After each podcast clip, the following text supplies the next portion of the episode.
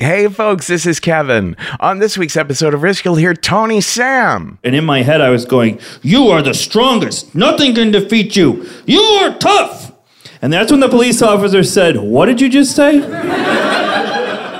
That and more. But first, you know, I have a very special, very unique friendship with a woman named Jan Warner that I met in a storytelling class over a decade ago. I have learned so much about grief from Jan because Jan wrote the book Grief Day by Day. Jan lost her amazing husband, Artie, almost 12 years ago. And Artie was hilarious and brilliant and stubborn. I mean, he could be a real son of a bitch. Artie went from being a homeless alcoholic to becoming one of the pillars, one of the granddaddies of Alcoholics Anonymous in the United States. Both Jan and Artie's life stories are so full of surprises that it's no wonder Artie's death hit Jan so, so hard. She would tell me about grief attacks, about suicidal ideation, about her guilt, about not having done this or said that, about the doctor who told her she should, you know, not be grieving anymore after six months.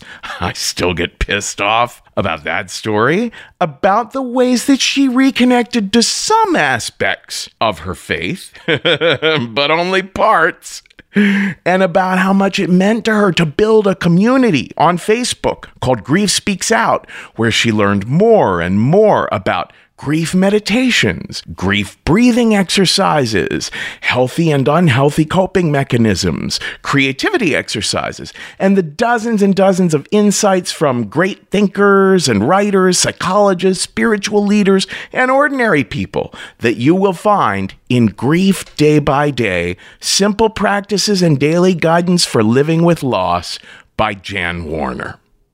Now, here's the show.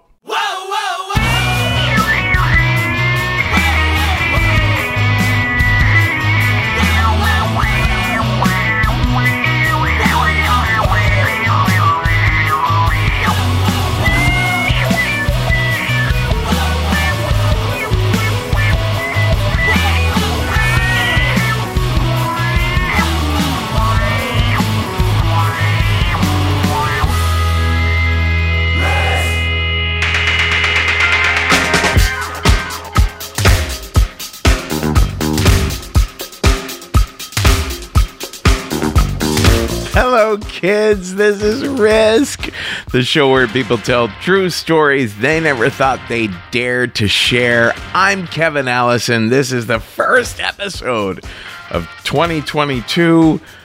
Oh, my fucking God. Let's see where this year takes us.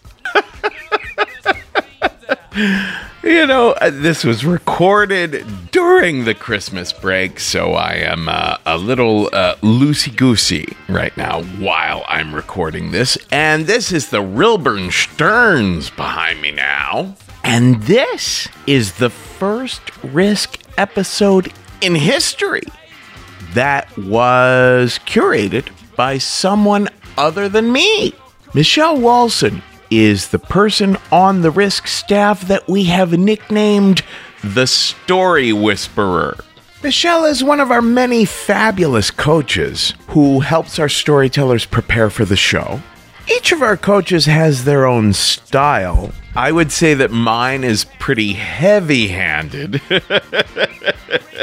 and Michelle is famous for being able to hear someone's story right then and there and be able to see the overall structure from like a helicopter view and very subtly start to make suggestions to that person that helps them to reframe it entirely. Anyway, as you know, we've been trying to think of ways to try new things around here. So, we gave Michelle access to our archives anything we've recorded over the years but have not yet run on the podcast. And she curated a few episodes for us, including this one where all three stories have the theme of undercover or uh, double life. Now, in a little bit, we're going to hear from my good friend Kiran Deol, who is at the Punchline in Philly from January 6th to January 8th. Kiran is absolutely not to be missed. One of the sharpest comedians out there today. And we'll be hearing a story where Kiran quite literally was undercover, like, you know, investigative reporting. It was recorded in 2015, a good while back at the Risk Live show in Los Angeles. But before that, we're going to hear from Tony Sam. His comedy album, Scaredy Cat, is available through Stand Up Records, and his debut poetry book, Wasteland Poems for LA, is available on Amazon.com. Here's Tony Sam now at the Risk Live show in Los Angeles in 2014 with a story we call A Fuel Efficient Fuck Up.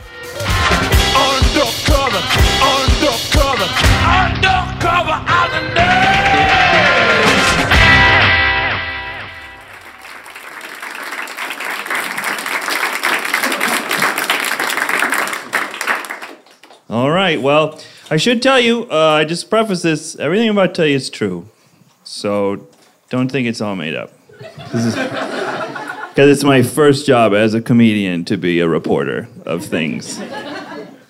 So uh, let's all get in a time machine. Let's all get in our DeLorean, buckle the belt, and go back to December 17th, 2011. I was having the worst, probably one of the worst years of my life. I, I guess I had just separated from my roommate slash wife. So it was a terrible year, and everything that year had seemed to go wrong. And then it ended where I was at a Christmas party where there was free booze. Now, I should say also, I don't drink, really. I never drink. I hardly ever drink. And but I decided I was going to make up for all that time and have all the drinks. all of them. It's like I was going for a record or something that had not been established. So I drank all the drinks and I thought I'd be okay because I had some nachos and I thought that would soak up the night. Now, my friends, they all said, Are you okay? And I was like, Yeah, I got it. So then I took off into the night. And so as I'm driving, like I am rocking out, like I am having a good time. Like I am just, yeah, I'm alive. And then there was a sobriety checkpoint. Now, a lot of you assume I'm driving a car at this point. I was riding a silver Vespa. Uh, it is a sex machine. Like the women get wet when they see me on it, kind of thing. And a Vespa is essentially a confession chair on wheels. So I'm in trouble. So I pull up to the checkpoint, and the officer is like, uh, So, have we been drinking tonight? And now the key to selling a lie is to maintain eye contact and to believe what you say. And so this is what I did. Mm-mm. Like a stupid child who'd been caught red handed. He's like, oh, okay. I'm going to need you to lean forward and breathe in my face. And I go, uh, oh, oh. And he's like, I'm going to need you to step off the bike. And I'm like, oh, shit. Here we go. It's on. It's real now. Now, there's nothing more embarrassing than trying to stand a scooter up that you really can't because you are drunk. And so you're fumbling with this scooter if it's not embarrassing enough. So then it was time for the sobriety test. And the first one is my favorite it's the nose touch. You can do it really fast because we're all hopefully sober right now. But uh, that's my favorite one. Now, I will tell you, when you do that, you should not go boom, boom, boom, boom, boom when you do it. Because it shows an arrogance to authority and they will put in the police report.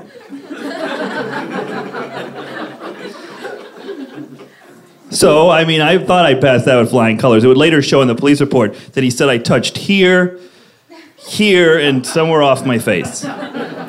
So the next one is uh, another great one where you hold your foot out and you have to count to 20, or as much as you can count by holding out in front of you. I'm doing it really well now, but I think it's really hard to do even when you're sober. And I was determined not to go to jail, so I held it out, and in my head I was going, You are the strongest. Nothing can defeat you. You are tough. And that's when the police officer said, What did you just say? I was like, What did you think you heard?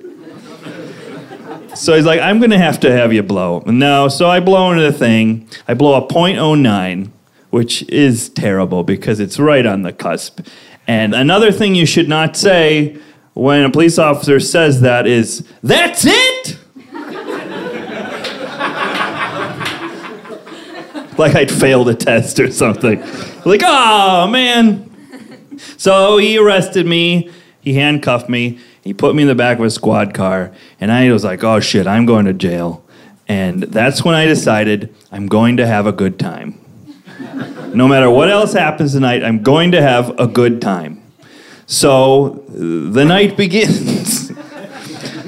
so I thought the first thing I should do is uh, breathe on the, the window in the back seat of the squad car and write, help me with my nose.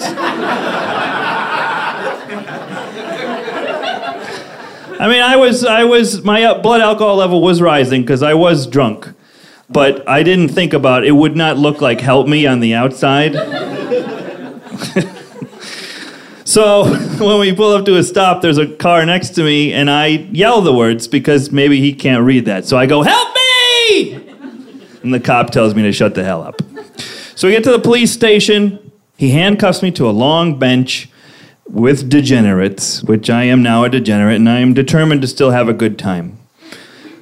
So, through the double doors, they come crashing open, the same ones that I came in, and there's four officers trying to restrain a very angry man who looks like he's done all the drugs. and he's wearing a white jumpsuit and it's covered in blood.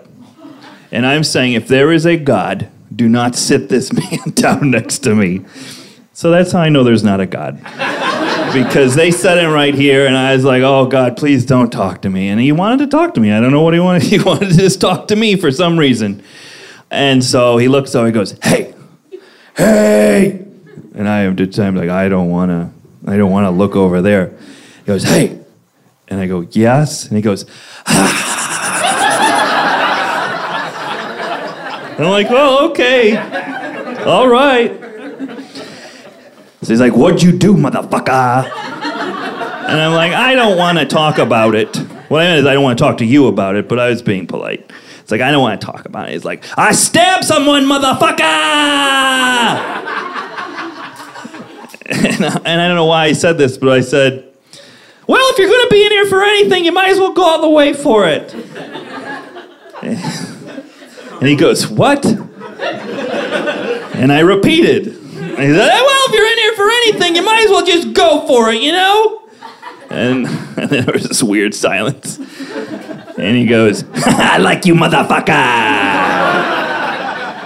So I'd earned his trust, but he was determined to know what I did. And he's like, So what'd you do? And I go, Well, I had some margaritas. Oh. And then he didn't like that. he was like, Oh. And then he like turned away. So some time passes. This is the abridged version. We're giving the abridged version for risk. Some time passes. He's now going to tell me that he has cocaine in his shoe and he needs my help to get it out. now, I don't know if he knew how handcuffs work, but I couldn't help him, nor did I want to. But at that point, I learned that prison changes a man, and I narked on that motherfucker faster than I narked on anybody in my entire life. I called my arresting officer over and I said, You're going to want to check his shoe. Huh? Can I get out of here early? And now some of you feel bad for him because I narked, but he also stabbed someone. so don't. So they take him, they put him in this room, and there's a glass window here, and he's looking right at me while they're going through his shoe. And if they had laser beams out of his eyes, I would not have a face. And I was just so glad there was a room there with doors and restraints because he would have killed me. And I did feel like I lost a friend. you know what I mean? some other crazy people come in. They bring this guy. He sits down next to me on this side again. I don't know why they kept sitting him next to me. This guy talks to me right away. First thing he says is, "Do you think I should fake a seizure?" and I say, "I really wish you would." So he starts selling it. It's like if there was an award for his performance, I would have give it to him. He falls off the bench. He's foaming at the mouth. The police must have seen this performance before because they were not impressed. And they threw him back on the bench. There's this uneasy silence now. And I look to him and I say, Well, I thought it was just great. so my arresting officer, he comes to get me. It's time to go. I get out an hour early for my tattletaling, and I'm proud of it. Uh, I should have said I was meeting a girl on a date. I was supposed to be on a date this night. I was excited to meet this girl. We were possibly going to have sex, and that was great for me to think about. But so I said I had to call her and say, "Hey, we're, we're, the date's going to be a little late. I'm going to need you to come get me." Which gets women wet. So we come out into the lobby, and the police officer says, "Well, hey, stay out of trouble, because that's what you say." And the girl was there, and she's like, Are you still drunk? And I go, No, let's get out of here. And I walk with purpose through a door into the men's bathroom. so now I'm in the men's bathroom, I'm like, Oh, great, now I look like a real fucking idiot. And I decide to wash my hands and take my time, and I come out and I go, I just wanted to tidy up. Let's go. And the cops just standing there like, You fucking idiot. The best part of this whole story is I got a good attorney. And the whole American legal system is built on the fact that if you have a good lawyer, I mean, that's what, what happens. So I paid a lot of money that I didn't have to get a good lawyer. And I was convicted of drag racing on a Vespa. Right? Not even, it was aiding and abetting a street race, which is I was the girlfriend waving a kerchief so my boyfriend could race. Hey, I learned a lesson, right? Thanks, guys. I've been Tony Sam.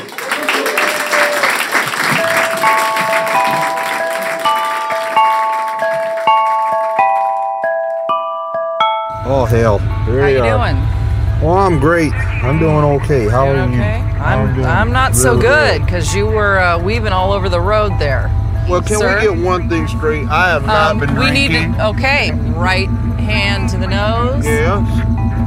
with the left hand All right. and back out. I need you to recite the alphabet from Z to A backwards as fast as you Oh, can. from Can you Z do to A? for me? Yeah. sure. backwards. Uh, Z Y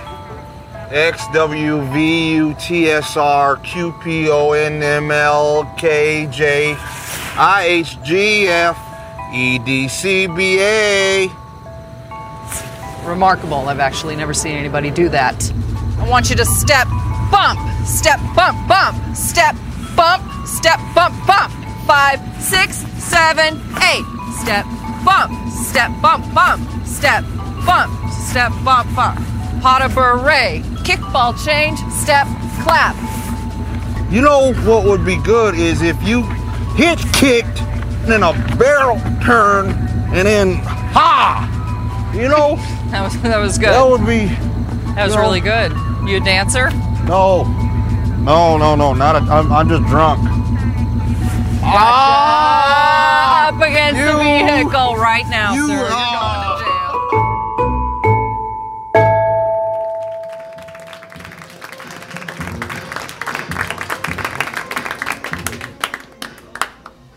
So I was actually up for a, a job uh, with the organization called Vice. I've been working for them like on the internet, doing these like Munchies videos. So I was up for a job with them to like be in like the Brooklyn office and be like all badass. So my friend and I were like trying to get this job because it'd be an amazing thing. Like obviously like it's full of purpose and like yeah, that's what this is about, right? Like that's what you want to do, like fucking shit with shit. Um, very articulate. Um, I'm very interested in women, and I'm interested in, in women's issues. That's big thing to me. Uh, it's really important. Before I started doing stand up, I did a documentary about women rebel soldiers in Nepal. And so a friend of mine suggested this true thing that happens here in Los Angeles. There's a underground karaoke hostessing bars where like you as an attractive young woman can submit a picture on Craigslist and get selected and then drive around in a van driven by a stranger, line up for uh, strange men in private rooms in karaoke bars and get picked out of a lineup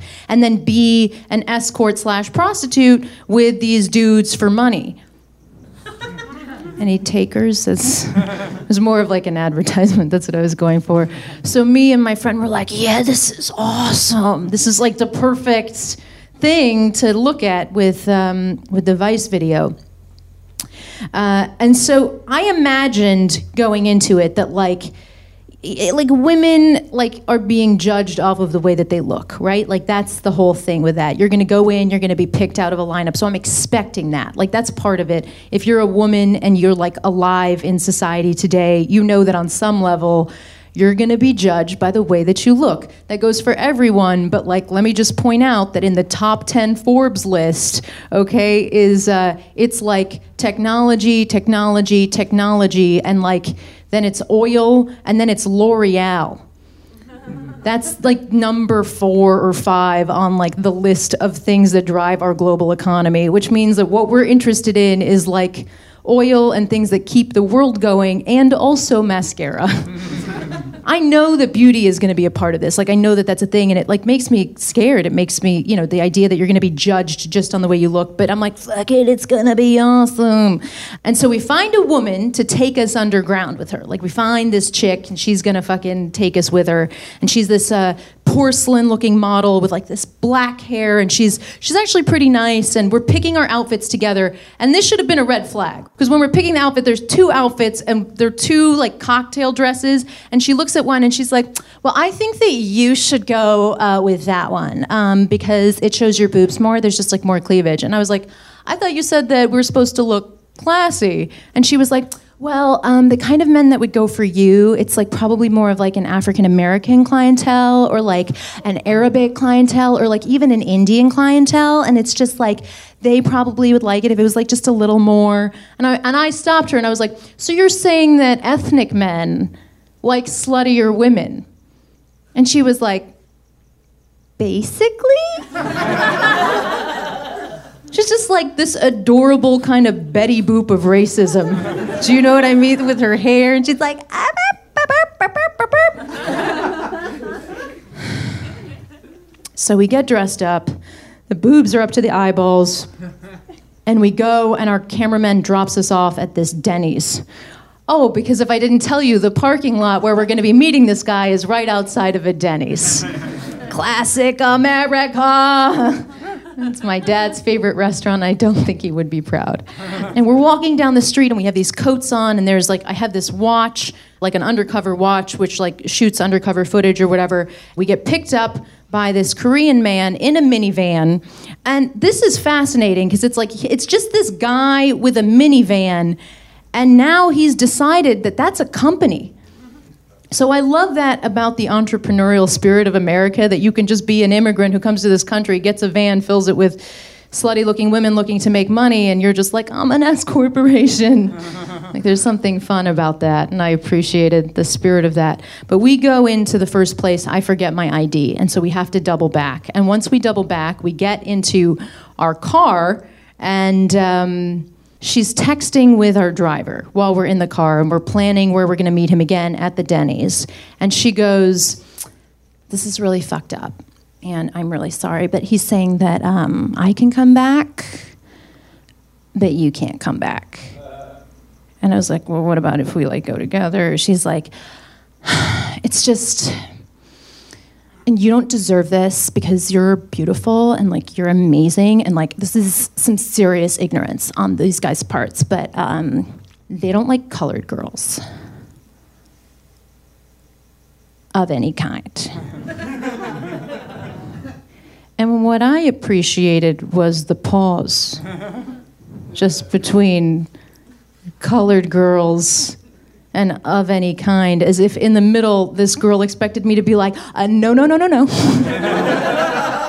I think you, no, no, no, no, no. Damn it. Damn it. Like, as if she thought, like, like, what am I going to respond? You know, oh no, I don't fall on that part of the color wheel, ma'am. Um, and it was 2015, all right? I was sitting in a fucking car in 2015. And my reaction was like as if I was in the 60s. I've watched the footage. It's like it just glazed over me. Like, I'm like, oh yeah, color girls of any kind. Like, it didn't bother me. And I think it's because it takes a second for like the shock of that to set in. It just takes a second for you to even realize that something shitty is happening to you. I don't know if you've ever had that experience. You're like, oh, this is like one of those moments that people talk about where like this thing is like happening to your face. And it was a couple of minutes later, and then I finally was like, you know, I wish I was more surprised, but I'm not because I feel like at every juncture of the entertainment industry in Los Angeles, there is sexism and there is racism that exists pervasively. I was like, from the diversity hires in writers' rooms to the people who are managing auditions to the faces that you see to the YouTube comments, just it's at every single point. So why would I expect the illicit prostitution escort ring to be the fucking bastion of the NAACP? It, as if I'm turning to them to be like, but these guys will have it right. We're selling pussy, equal opportunity employment. You know, like that's like that's an insane thing for me to, to think that that would happen. And I realized it's like, I started with this stuff about beauty because it's like, as a woman, it's like you hold your own insecurities. It's like, I'll be insecure that my eyes bug out of my head too much or that my nose is too big for my face. These are my insecurities, but like, I've never been insecure about my skin color. I've never been insecure about being brown. And I just thought this was like a layer cake of discrimination. And I was like, these people could do better than that. You know what I mean? Like the idea that you would take like a busted looking white woman over like a mediocre brown one, I feel like is just bad math. You know, like, like stick with misogyny. Don't try to like mix it in with racism. It's like just stick with like one shitty thing. Do you know what I mean? So we all know what playing field we're on. You know, it's like, are you gonna choose like a fucking Janice Dickinson over like a mediocre Kiran Deol? Like that's that's bad logic. It's just ba- like play by rules that I get. That's that. That was my big takeaway from it. So I was like, I'm probably like 50% like woman, and like I'm like 50% this, and the other 50% of me is just like an entrepreneur. Because I was like, get me back in there, coach. I'll sell it. I'll sell it. You know, thinking like I would do really good. And so she did. She, to her credit, this model, she got me back in there, and the driver was right. I went into, I would say, 40 rooms over the course of five hours, like just in the heels and the uniform and like the whole fucking thing and not one person picked me the entire time, which hurt. I was like, really? It's like trying to like lift the skirt up and be like, which probably didn't help. the guys probably weren't like, yeah, let's pick the one going like this. That's the fucking woman we want in our room with us. She's normal. Uh, I love the way it's like the takeaway is I don't think it was her skin color. I think it was her shitty personality. Um, yeah, but I, I and, and I, I think back on it, and it's like a, it. Sometimes I get, uh, sometimes I think it's really funny, and other times I get quite angry. I get quite angry, understanding that there's like an infrastructure in place that like we don't talk about as a culture, that that is just a constant and pervasive thing, right? Um, and then when I get angry about it, I feel a bit like an angry Teletubby. Do you know what I mean? I feel like it's like people see me and they're like, oh, it's cute for a while, but tone it down. You know what I mean? Like, just tone it down a little bit. It's like seeing me angry is like seeing Zooey Deschanel angry. You know, you're like, bitch, just put on another sundress. It's, it's fine. You need a trim. Those bangs are clouding your judgment, you know? That's kind of how I feel. And I wonder if a lot of other women feel that way. It's like sometimes it's like you have this rage and you don't have this space publicly to feel like you can address it. It makes me think of justice because that's a woman and it's in a courtroom and she's blind. And sometimes I just wish that we lived in a society where it was also blind. Thank you.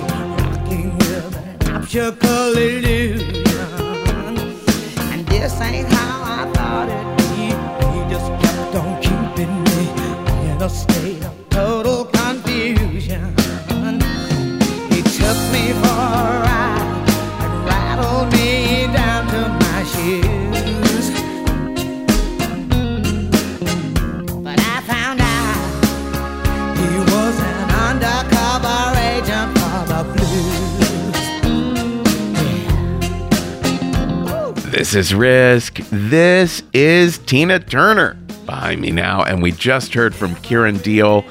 That was Kiran in 2015 at the Risk Live show in Los Angeles. And you can see her on January 6th through January 8th at the Philly Punchline. If you're anywhere near Philadelphia, go see Kiran at the Punchline. Her stand up comedy is just remarkable. And before Kiran, we heard a little interstitial by our episode editor, Jeff Barr. Folks, if you like good old fashioned true crime mysteries, if you like stories where you feel like you're a detective finding clues, June's Journey is the name of this new game that you can play on your iPhone or your Android. You are uncovering the mystery of June's sister's murder. It's this well to do family in the 1920s living in a great Gatsby like mansion. Each scene uncovers new aspects of the story. Some parts are in New York, some parts are in Paris. There's all kinds of objects you're finding and trying to assess whether they're meaningful or not. You collect information, filling out your own photo album, and you're keeping track of all the characters. There's romance, there's scandalous family secrets. It feels like a really fun play or movie. And I've only made it through like five scenes, but I am told you could crack the case. All you need is an internet connection and downloading on iOS or Android. So discover your inner detective when you download June's Journey for free today on iOS and Android.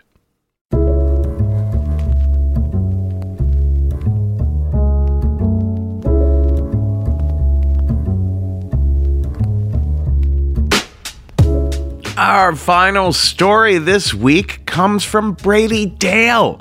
Brady last did the show. He was on live from Philly 3. That was, gosh, 2013. But this story was recorded in 2014 in New York. Brady's a tech reporter, and you can find him on Twitter at Brady Dale. And here he is now with a story we call Meeting the Mayor.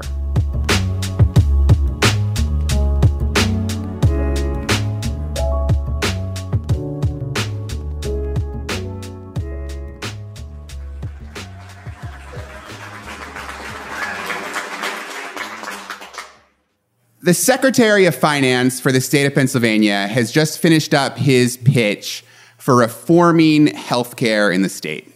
It's 2007. It happens in this little town hall in a little central Pennsylvania city, and the room is packed. There's a lot of journalists there, and people are asking really good questions afterwards. And there's a really solid energy. And it's like the first really grassrootsy event that the governor's administration has done to like move this effort to reform healthcare. And everybody feels awesome about it, especially the mayor of that little town. We'll call him Mayor Lenny, uh, because this Secretary of Finance wasn't just like a member of the Rendell administration. He was also like the scion of the leading family of this guy's town. So it looked great for him to be next to this guy at a great event where everybody like thought it was really good. And the person who made all that happen was this guy.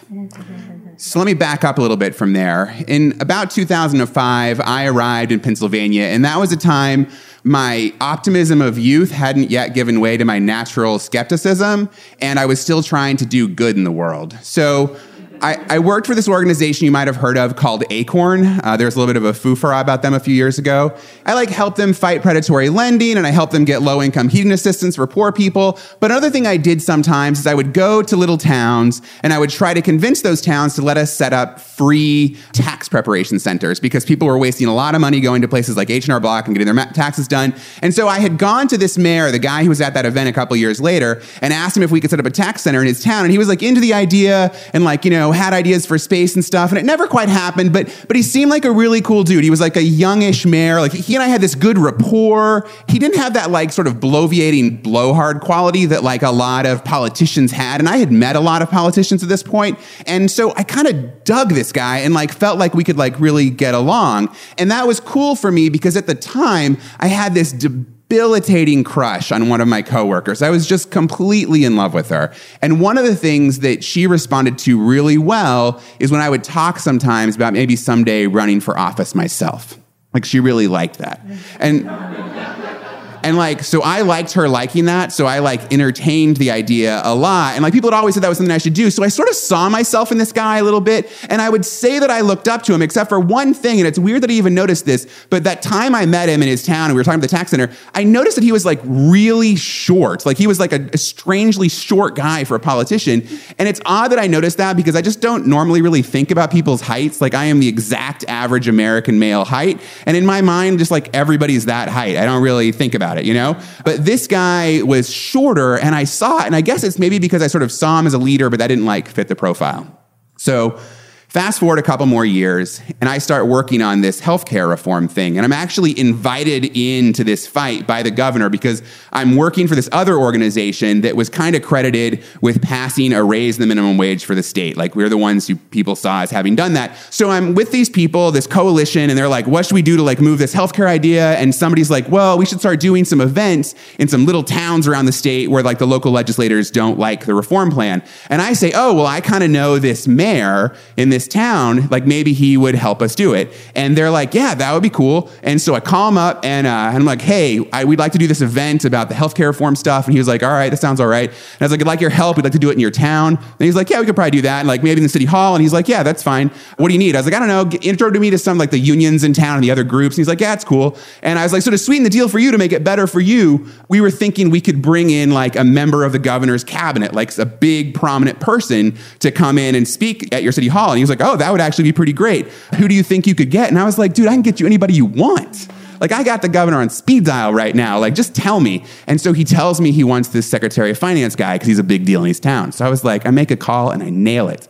So the governor and I, the, the mayor and I, Mayor Lenny and I start working on this. And like, we're like talking on the phone and emailing. I do most of the work. But like I said, we like kill this event. We just like knock it out of the park, right? So as we're getting close to planning it, I said to him, I was like, look, I'm staying over that night. Uh, it'd be cool to like catch up with you and like talk about political life and stuff. Do you want to like get some beers afterwards? And he was like, yeah, that would be great. And so I'm like, oh, this is really good. Cause like, this is how you move forward in politics. You know, like you find someone who's a little bit more powerful than you and you develop a relationship with them and you kind of like bond and they help you and you, you know, whatever. Like that's what you do. So I'm like, this guy is a great guy to have a relationship with.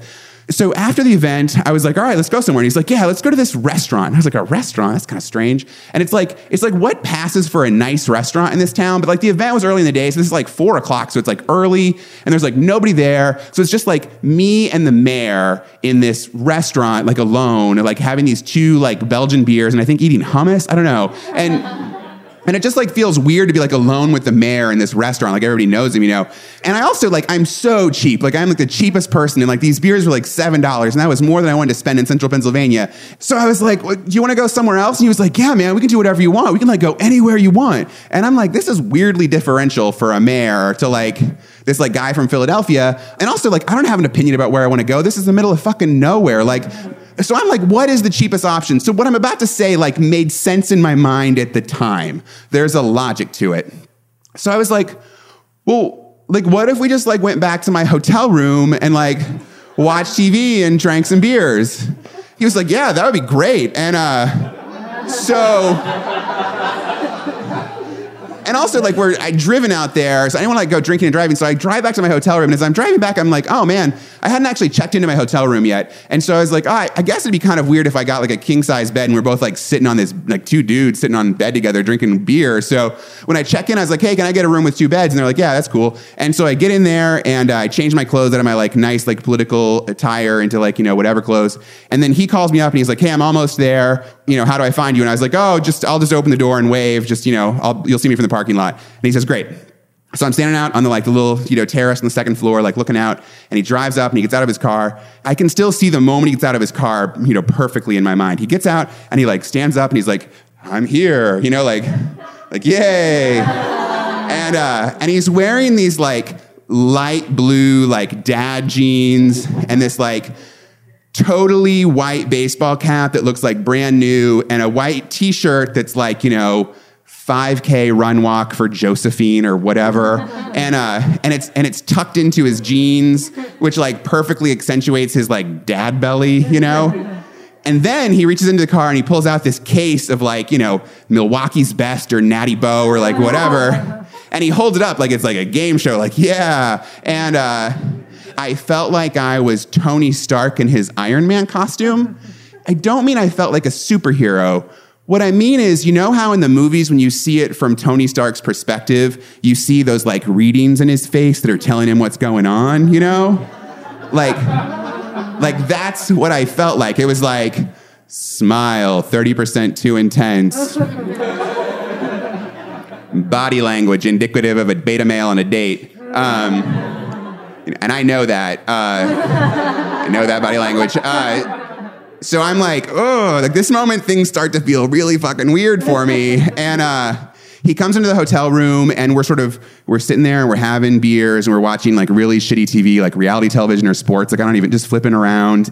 And I am talking to him about like how he became mayor and like political life, you know, because I'm interested in that. And and he's talking about how he's taking this class in Philadelphia, and the guys in the class will like party afterwards, and it's so much fun in Philly. And I'm like, that sounds false. And uh, and so then I'm like, you know, oh, you're married, you've got kids, that must be cool. And he's like, yeah, it sucks. There's no porn on the television.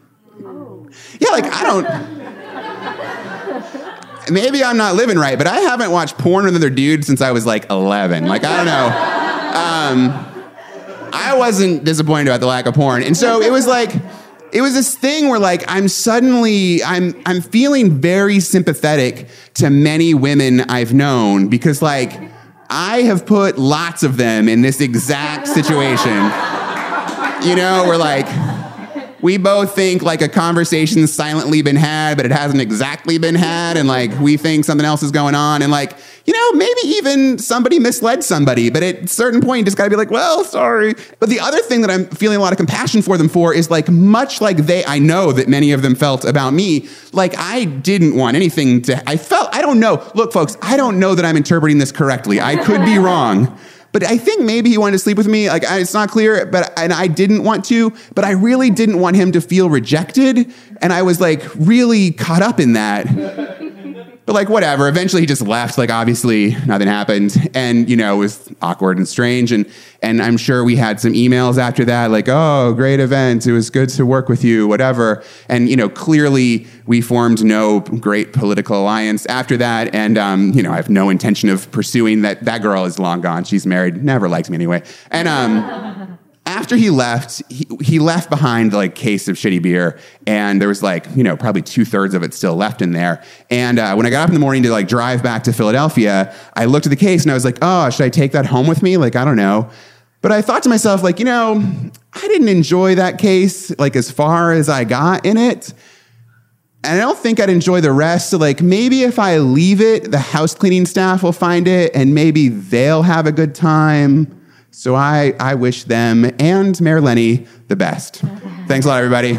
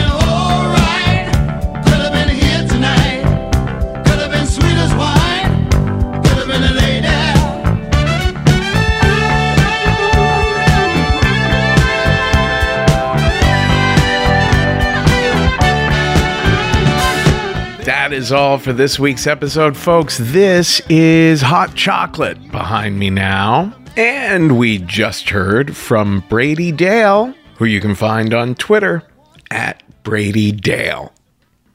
Well, folks, if you haven't thought of it, 2022 might be a great year to try some storytelling training. Storytelling is a creative outlet that is not just fun, but fascinating and edifying in so many different ways. And then there's the whole realm of storytelling for business.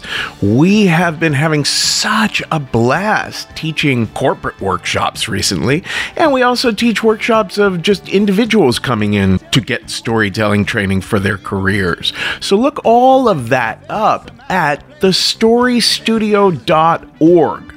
And don't forget to check out the Risk website at risk-show.com. We have tables of contents for all the episodes. We have instructions on how to submit us your stories. Our shop is there, as well as information about upcoming live shows. That's all at risk-show.com. Also, look us up on our socials everywhere. We're at Risk Show. And on Twitter and Instagram, I'm at the Kevin Allison. Folks, today's the day. Take a risk. Alright,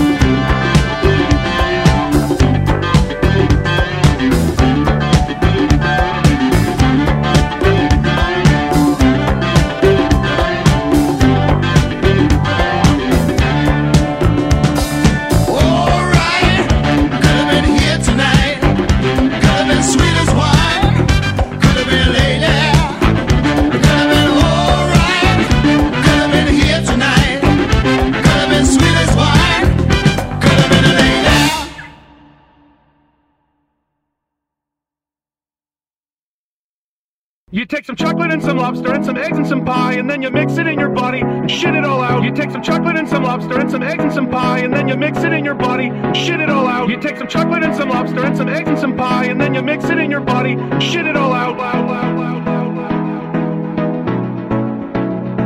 You take some chocolate and some lobster and some eggs and some pie, and then you mix it in your body and shit it all out. You take some chocolate and some lobster and some eggs and some pie, and then you mix it in your body and shit it all out. You take some chocolate and some lobster and some eggs and some pie, and then you mix it in your body and shit it all out. You take some chocolate and some lobster and some eggs and some pie, and then you mix it in your body and shit it all out. You take some chocolate and some lobster and some eggs and some pie, and then you mix it in your body and shit it all out. You take some chocolate and some lobster and some eggs and some pie, and